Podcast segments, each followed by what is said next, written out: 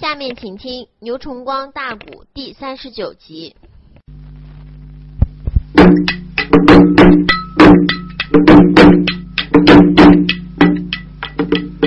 眼目内前，天波府里得了个信，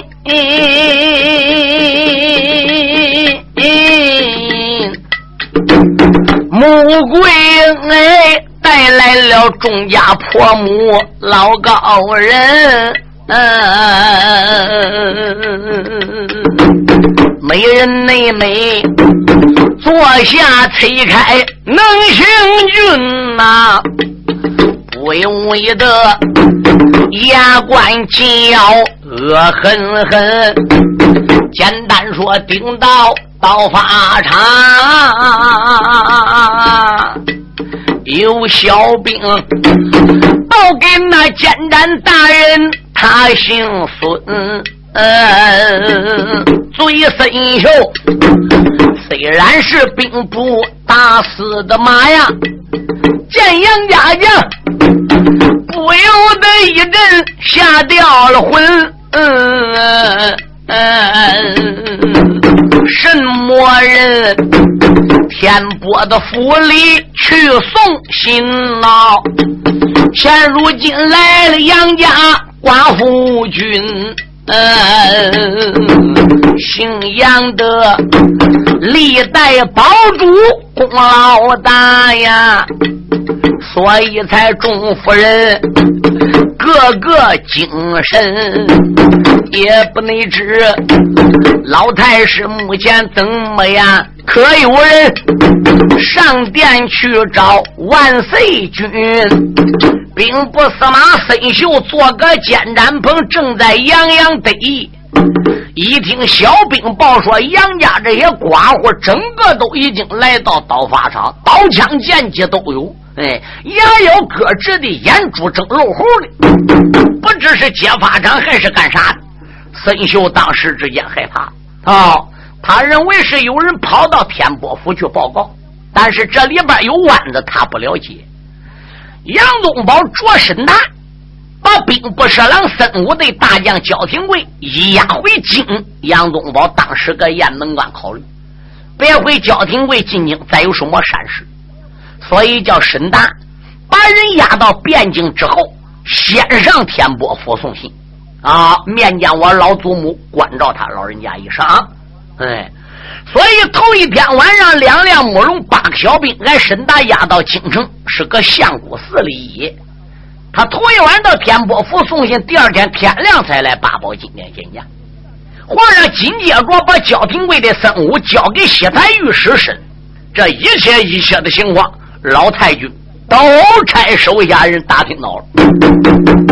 所以万岁，今早晨天一亮，一声朝，皇上飘旨意要杀人。天波府负责打听情况的人呐，又回到天波府报告。老太君一听说，哟，焦廷贵被绑在刀法场，所以老太君才把他孙媳妇穆桂英，哎，大郎妻、二郎妻，哎，他掐黄儿媳子，整个都给喊来。你们大家奔刀法场，先保护焦廷贵，任何人做艰难官，你听着，不能叫他把焦廷贵给我斩了。因为他的上人姓焦家，姓孟家，跟咱杨家都有交情，又是干股忠良，历代的赤子。我那边呢，上八宝金殿去保温。书友们，焦廷贵被绑法场，天波夫人探到消息去报告了。关羽万岁赐了三班法典，又差快马前往边关去将嫡亲杨宗保赐死的事，老太君现在还没有得信儿。对，现在兵部侍郎孙武已经出京，三班法典已经带走奔雁门关了。实在话，一点不知道，那么样一个天大的弯子，该如何能转过过来？作者暂时在笔里边还没有写到。老太君乘着长寿年来到了五朝门外，这时候有人报告给仁宗天子了。仁宗天子一听，心中暗想：早不来，晚不来，怎能叫顾家要飘三道旨了？老太君在这个时候到了呢？朝中里旁人都好对付好。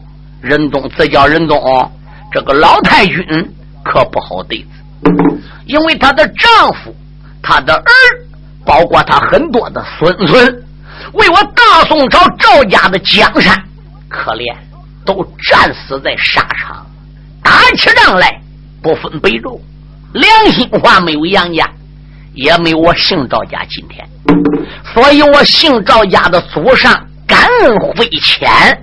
才赐了他一根龙头拐杖，上边有七个眼儿，有八个棱。上殿打分军，下殿打宁臣，代管龙子龙孙，朝郎驸马，归公皇后。那可以说，打死娘娘去指缝，打死皇上去条龙。哎，打死文官去个哥，打死武将去个棱。如果那些眼儿啊、棱啊，真正磨平了，再钻再磨，还能用。这个老太君手里龙头拐杖厉害无比，嗯，现在他有心不让上殿，人已经升年来了，让上殿坏了，麻烦事就到了。顶着官有替骨顶请旨，请老太君上了殿。顶着内官头顶了圣旨，喊的怪全。老太君答应了一声上金銮啊，顶到你了，偏激的台前那么一站呐，龙头内拐呀，趁手也连举两三番，龙头拐举了两三下呀，那皇上。站起了身形，把腰弯。嗯那上边有当初太祖和太宗写字在上边个，对，有大宋朝的国号和年号在上边个。他把龙头拐一举，这就证明他姓赵家的老皇上龙驾到了，姓赵的祖宗到。现在这个皇上要不恭而敬之，对他鞠躬，这就证明对他祖上不尊敬。这是过去，要搁现在新社会，哪一套对哪一套，拿个熊棍来管管紧。过去皇上当官人，要说上哪里私访了，半路上遇到犯罪人，叫抓着了，这就弯腰拿个小石头担子，放个他团圈蹬个里吧。这个犯罪大哥蹬在那圈里饿死了，他就不敢跑出来。所以过去那个时代叫画地为牢，书友们，画地为牢的社会已经一去不复返了。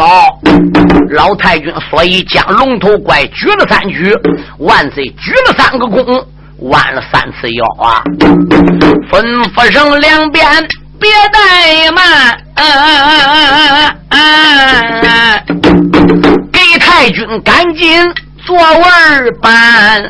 啊！石太君这是谢恩典，万岁张口又开言啊！问太君，你不在那座天波的府，来到你了八宝的金殿为哪般？石太君闻听此言，开了口：“怎的那声？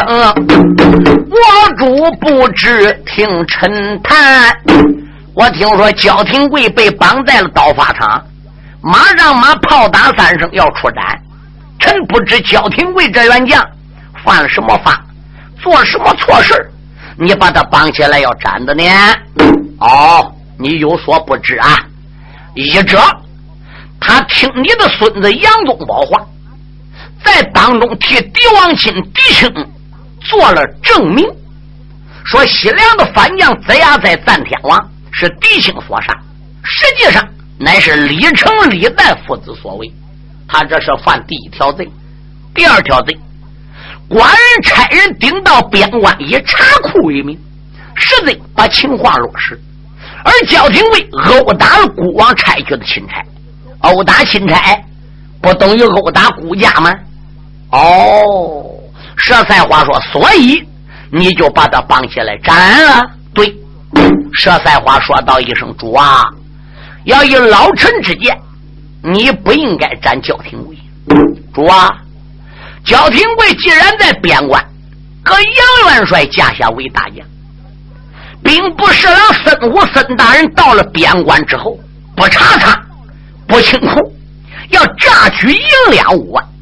我孙儿宗保。”当时跟他吵闹了起来，焦廷贵才窜上就不分好歹，打了钦差。别管怎样，钦差就算有错，只有万岁处理。焦廷贵不该殴打，殴打了这个钦差，他就有罪。话再说回来，焦廷贵身为大将，识字不多，一介武夫，不懂法规。他打了钦差了，他在边关是谁的将？那他不是你孙子杨宗保叫哦？杨宗保要不叫打，焦廷贵能敢打吗？杨宗保平常的军法对焦廷贵要严格焦廷贵敢打钦差吗？要依我说，这个过错不是焦廷贵的，而是我孙孙杨宗保的啊！钦差大人到边关见到元帅，跟元帅正在谈公事拉呱。他窜上去打了钦差，杨宗保要及时制止，哪有这事？嗯，那就证明是杨宗保，对，这人没有妇道，钦差被了打，追查今日，你仔细算账，那只能找到大帅，就不能怪到焦廷贵。你要治罪，只能治杨宗保。主公，今天我来八宝金殿给焦廷贵相亲，你不能杀焦廷贵，况且焦家祖上有功。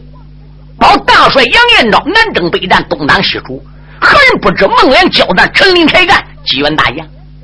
六郎儿南征北战，嗯，东挡西楚，镇守雁门三关七十年，没有陈林开干，没有孟良交战这些大将，我儿六郎燕昭杨景也不见得能有那样的结果。所以老身今天在八宝金殿摆的是道理，你治我孙子宗宝罪，我还一点意见没有。就是杀焦廷贵，臣八宝金殿力要保本呐！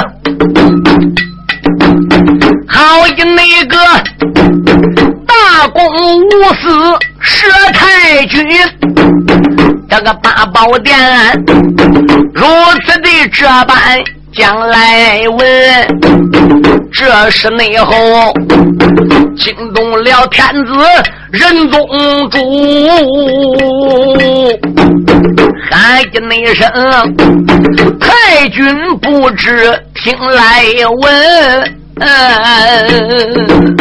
你孙儿纵容了部将，钦差打呀，寡人你我罪过也将在他的个身。嗯，刚才那件我八宝金殿飘了个纸啊，三班的法典立朝门，并不是啦，领的旨前往那座的雁关门，雁门内关北虎接堂赐他死，我生知道啊。要杀那嫡亲宗保两个人，哎仁宗内主啊，笨笨的拉拉没见了啊！哎呀呀，这个老太君呐，黑走了七配得三魂。停留的半山开了个口啊，喊一声万岁不知听来闻，光知那道冲信了朝中奸贼的话啊啊！你不能改呀，三班的法典立了朝门。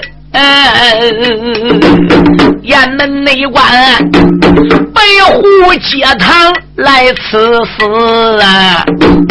哪一那个能挡住西凉众反军。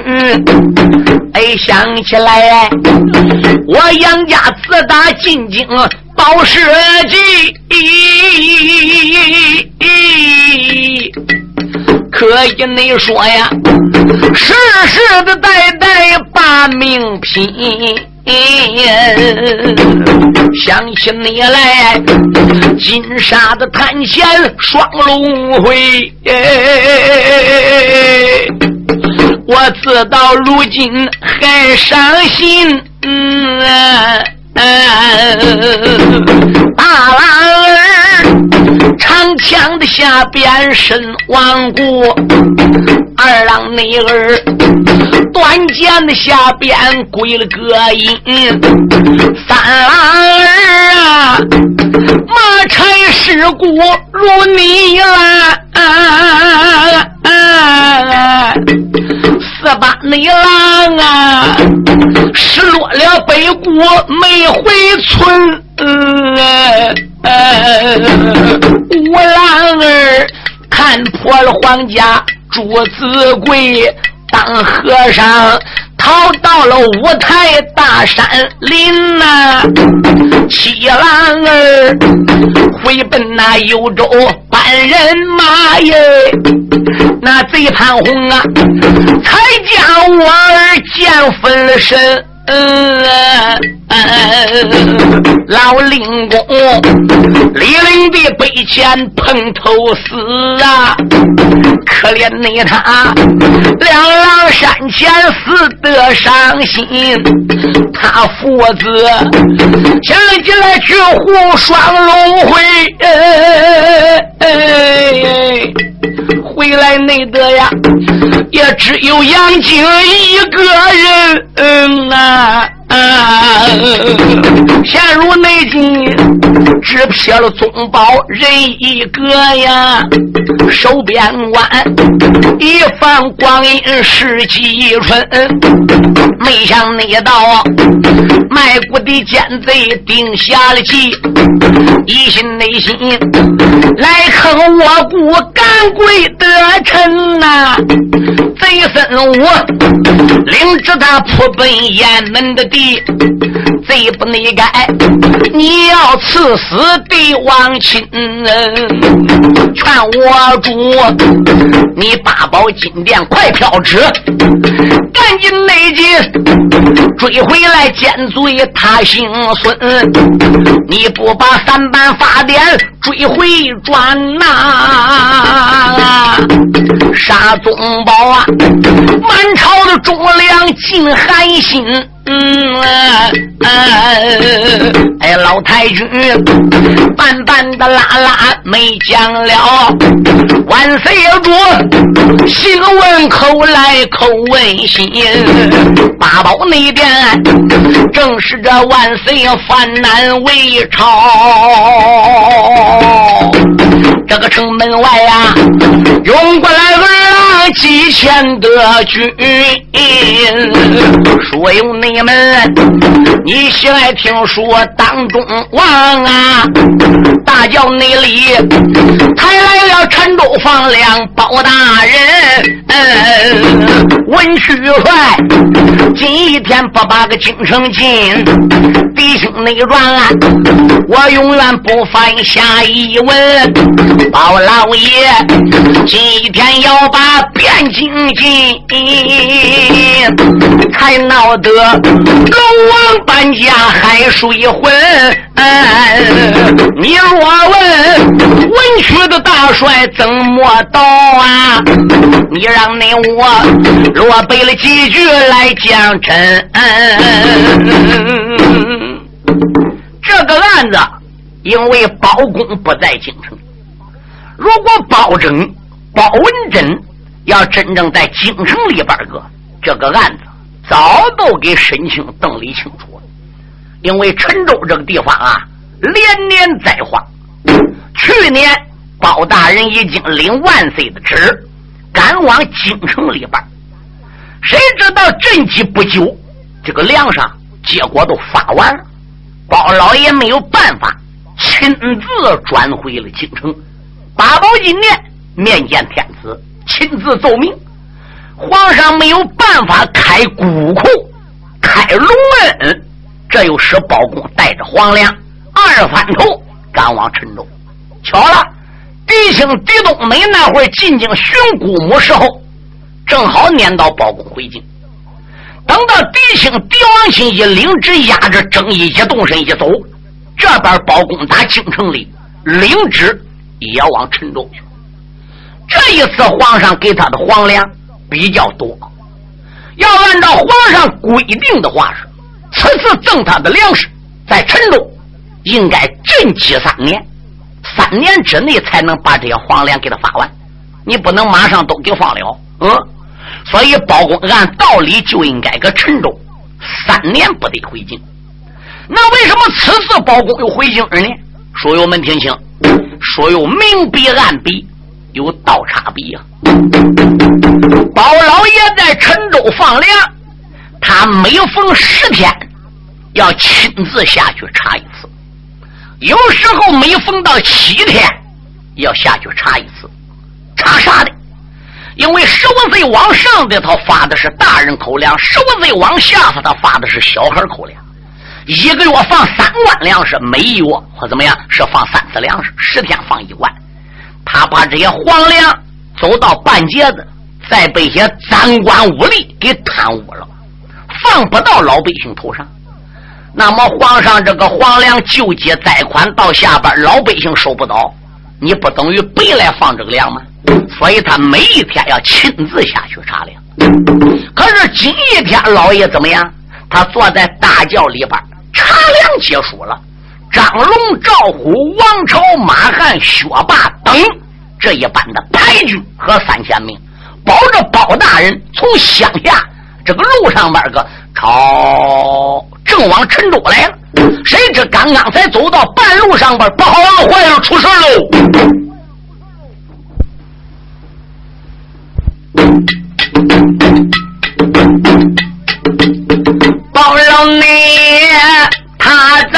在乡下去查粮啊，陷入内境，带回来手下中儿郎啊啊啊！跟来了王朝马汉两员将啊。还有那张龙赵虎人一双，啊包老你坐在了大轿往前进，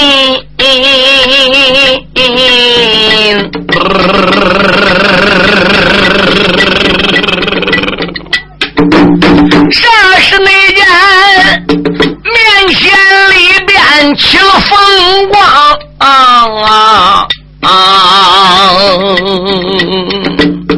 这大风吹在了包爷他的脚前，一哟哟，倒有一人喊冤枉啊！啊！包里掀起轿帘，刘神王啊，就发内线呐，有一团大风在盘上啊！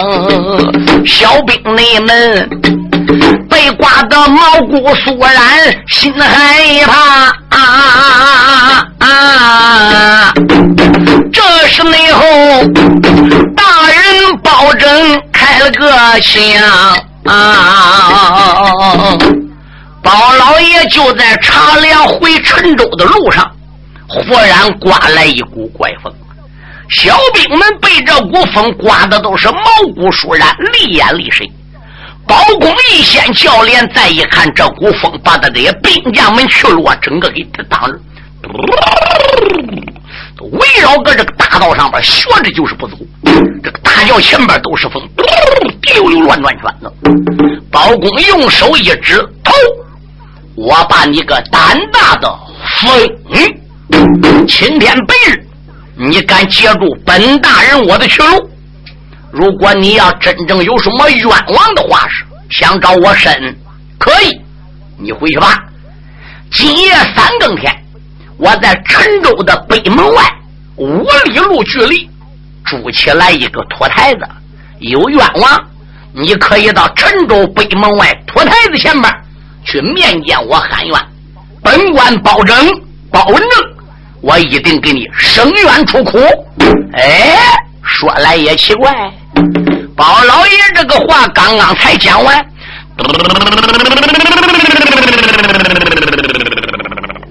这一股风啊，飘摇摇，飘摇摇，还不如走了。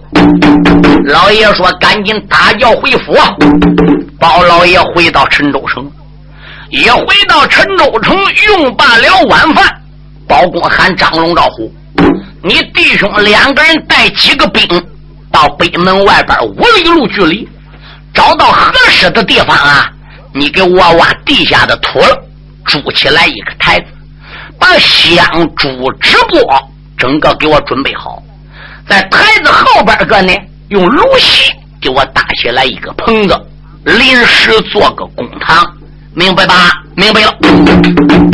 时间不大，张龙、赵虎顶到城北门外五里路距离，按照包老爷的吩咐，一切安排就绪，转回到陈州城，面见了包老爷。包老爷说：“快！”把几样东西整个给我带走啊！包公身边有几桩宝贝，书友们，那是海东高丽姑来到我们中国大汉邦来进贡的，进贡给宋王爷的。宋王爷考虑这个东西虽然好，留在宫廷里啊作用不大，寡人不如把这几桩宝贝啊就赐给包爱卿吧。哪几样宝呢？一面镜子叫照妖镜。一个枕头叫游仙枕，还有一个床叫还魂床。要不然包公怎么能日断阳，夜断阴？天下的奇案已经包拯、包文正来审，没有审不清的。对他既能审阴，又能审阳。他把游仙枕往头底一枕，往还魂床上边一躺，马上马他都到阴曹地府了，什么他都能看准亮的。这个照妖镜更能辟邪，先天之宝。高丽姑进来三庄宝，万岁整个赐给他，认为包公这个人办案有能力啊。此次来陈州。包大人把几样宝贝也给带来了，城外边赶一准备好，包公就叫人把几桩宝贝给带着。几十名兵卒保着包老爷，时间不大，就来到北门外五里路距离张龙、赵虎安排的地方。怎么样？他还不如啊，就给准备好了。王朝、马汉、薛霸等等，他们大家怎么样？都已经过来了。赶一来到包老爷两边站着，包老爷首先上香。哎，等到他焚。烛上香之后，然后才来到自己的公案后边个坐下来。包老内他在荒郊把灵行，早有那张龙赵虎打了龙棚。嗯啊啊！烛台内前啊，包爷上香。把朱坟，这是内好，坐在了公安外边开了个声啊！何方的冤鬼来到了此？为甚内魔？白日在陈州。变了个风，我允你今夜的三更来告状啊啊！也不内知你还在西来还在个东，包老你他就在上边开口讲啊。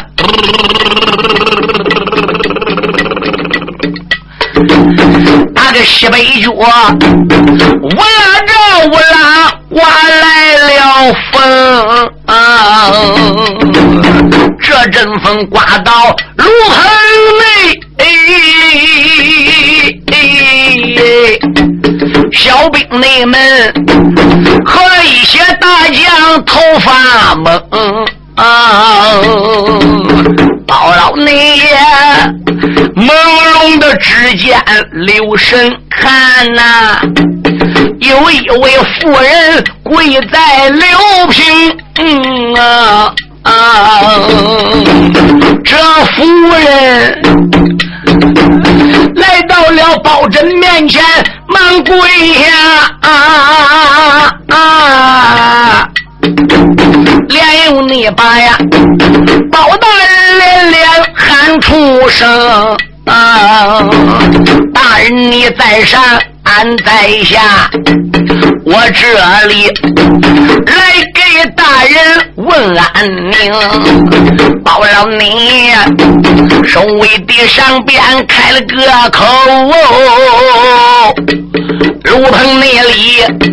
喊一声，夫人要听清啊！你家住哪州滨哪府？住在那了河路的码头，什么庄名？爹什么姓来？娘什么事？你今年年龄多少？我懂。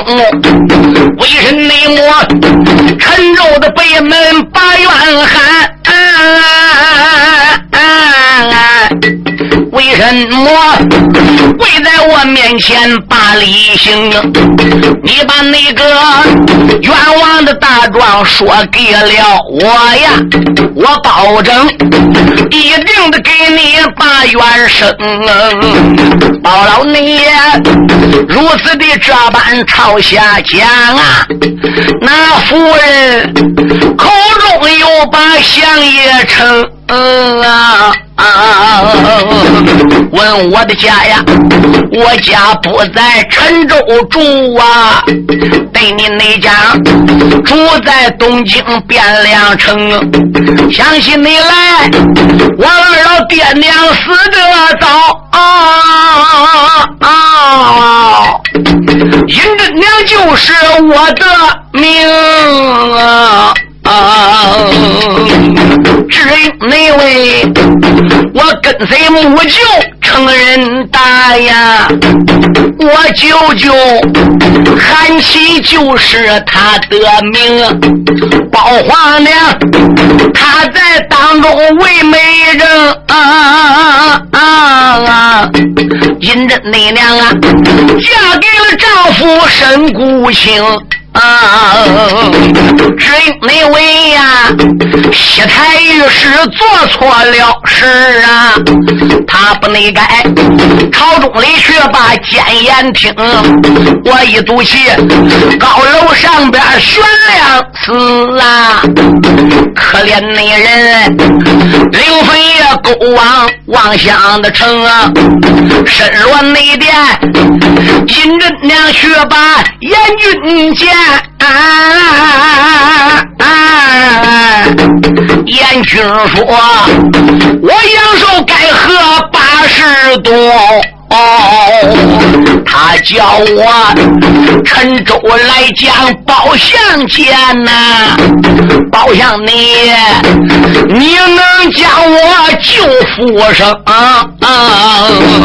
我这内才拦住了大轿把冤喊呐，见包相，如今已到天三更，因着内娘陈州的来将相爷见。啊啊！才闹得龙王搬家海水崩啊！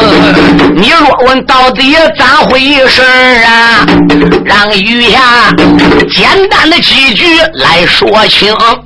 书友们少听几句哈，我向大家介绍一下：想买新书质量高的磁带，请你到徐州淮海东路一百六十五号。淮海戏曲王音像公司来买，这里呢年年出新书，是正版磁带。因为我最清楚，我名字叫牛春华，我本人的联系电话是零五二七四二五三六七零。每年呢都被徐州淮海戏曲王音像公司请来这里录音出书，供听众欣赏，丰富文化生活。其他店里呢也卖磁带，那就不同了，他们不讲质量，不请演员唱。只讲赚钱，不择手段，全靠盗版。套引人家封面，翻录复制，以假乱真，音量不好，请大家不要上当，不要买他们劣质袋子，要买新书原声磁带，请到淮海戏曲网音像公司来买。下面呢，我请公司王总经理和书友们说几句话。各音像店新老客户，各位书友，你们好！首先祝你店生意兴隆，老年朋友们身体安康，福禄长寿。谢谢你们来信，帮助我们推荐现代有名的曲艺演员，为当今老人说唱古书，丰富文化生活。为了不让名书失传，我公司推将各地有名艺人请来录制节目，留存社会，为老年人造福，让他们保存些名书，流传万古。很多书友给我来信，怕书出不到底。现在我向你们保证，新书每年都出，并且一定要出到底。这一点，请大家放心。请你们要认准徐州市淮海西岐王营养公司的书，这里才是正宗原版带。本店地址：淮海东路一百六十五号，电话：三七零八幺幺九。前几年我店出了不少书，一些人不讲质量。趁机盗版贩入，降低价位，冲击市场，抵住正版带的销售，致使广大消费者真假难分，只认便宜上当受骗。现在我做了广告，封口上贴有商标，上面印有徐州市淮海戏曲网音像公司“戏”字为防伪标志，请认准，谨防假冒。大家不要光图便宜进劣质袋子，开店要讲信誉。不能搞翻录复制、以假乱真、欺骗群众。最后，为了感谢广大顾客和书友对我店的长期支持和信赖，我店将在不影响质量的前提下，尽量压低成本，本着宁可不挣钱，也不让盗版带占领市场，使听众上当受骗，尽力满足书友们的欲望。让大家尽情的享受价格低、质量高的原版带，还要文化生活，为广大听众做贡献。谢谢，单为大家听书了，请谅解。下面咱就开说。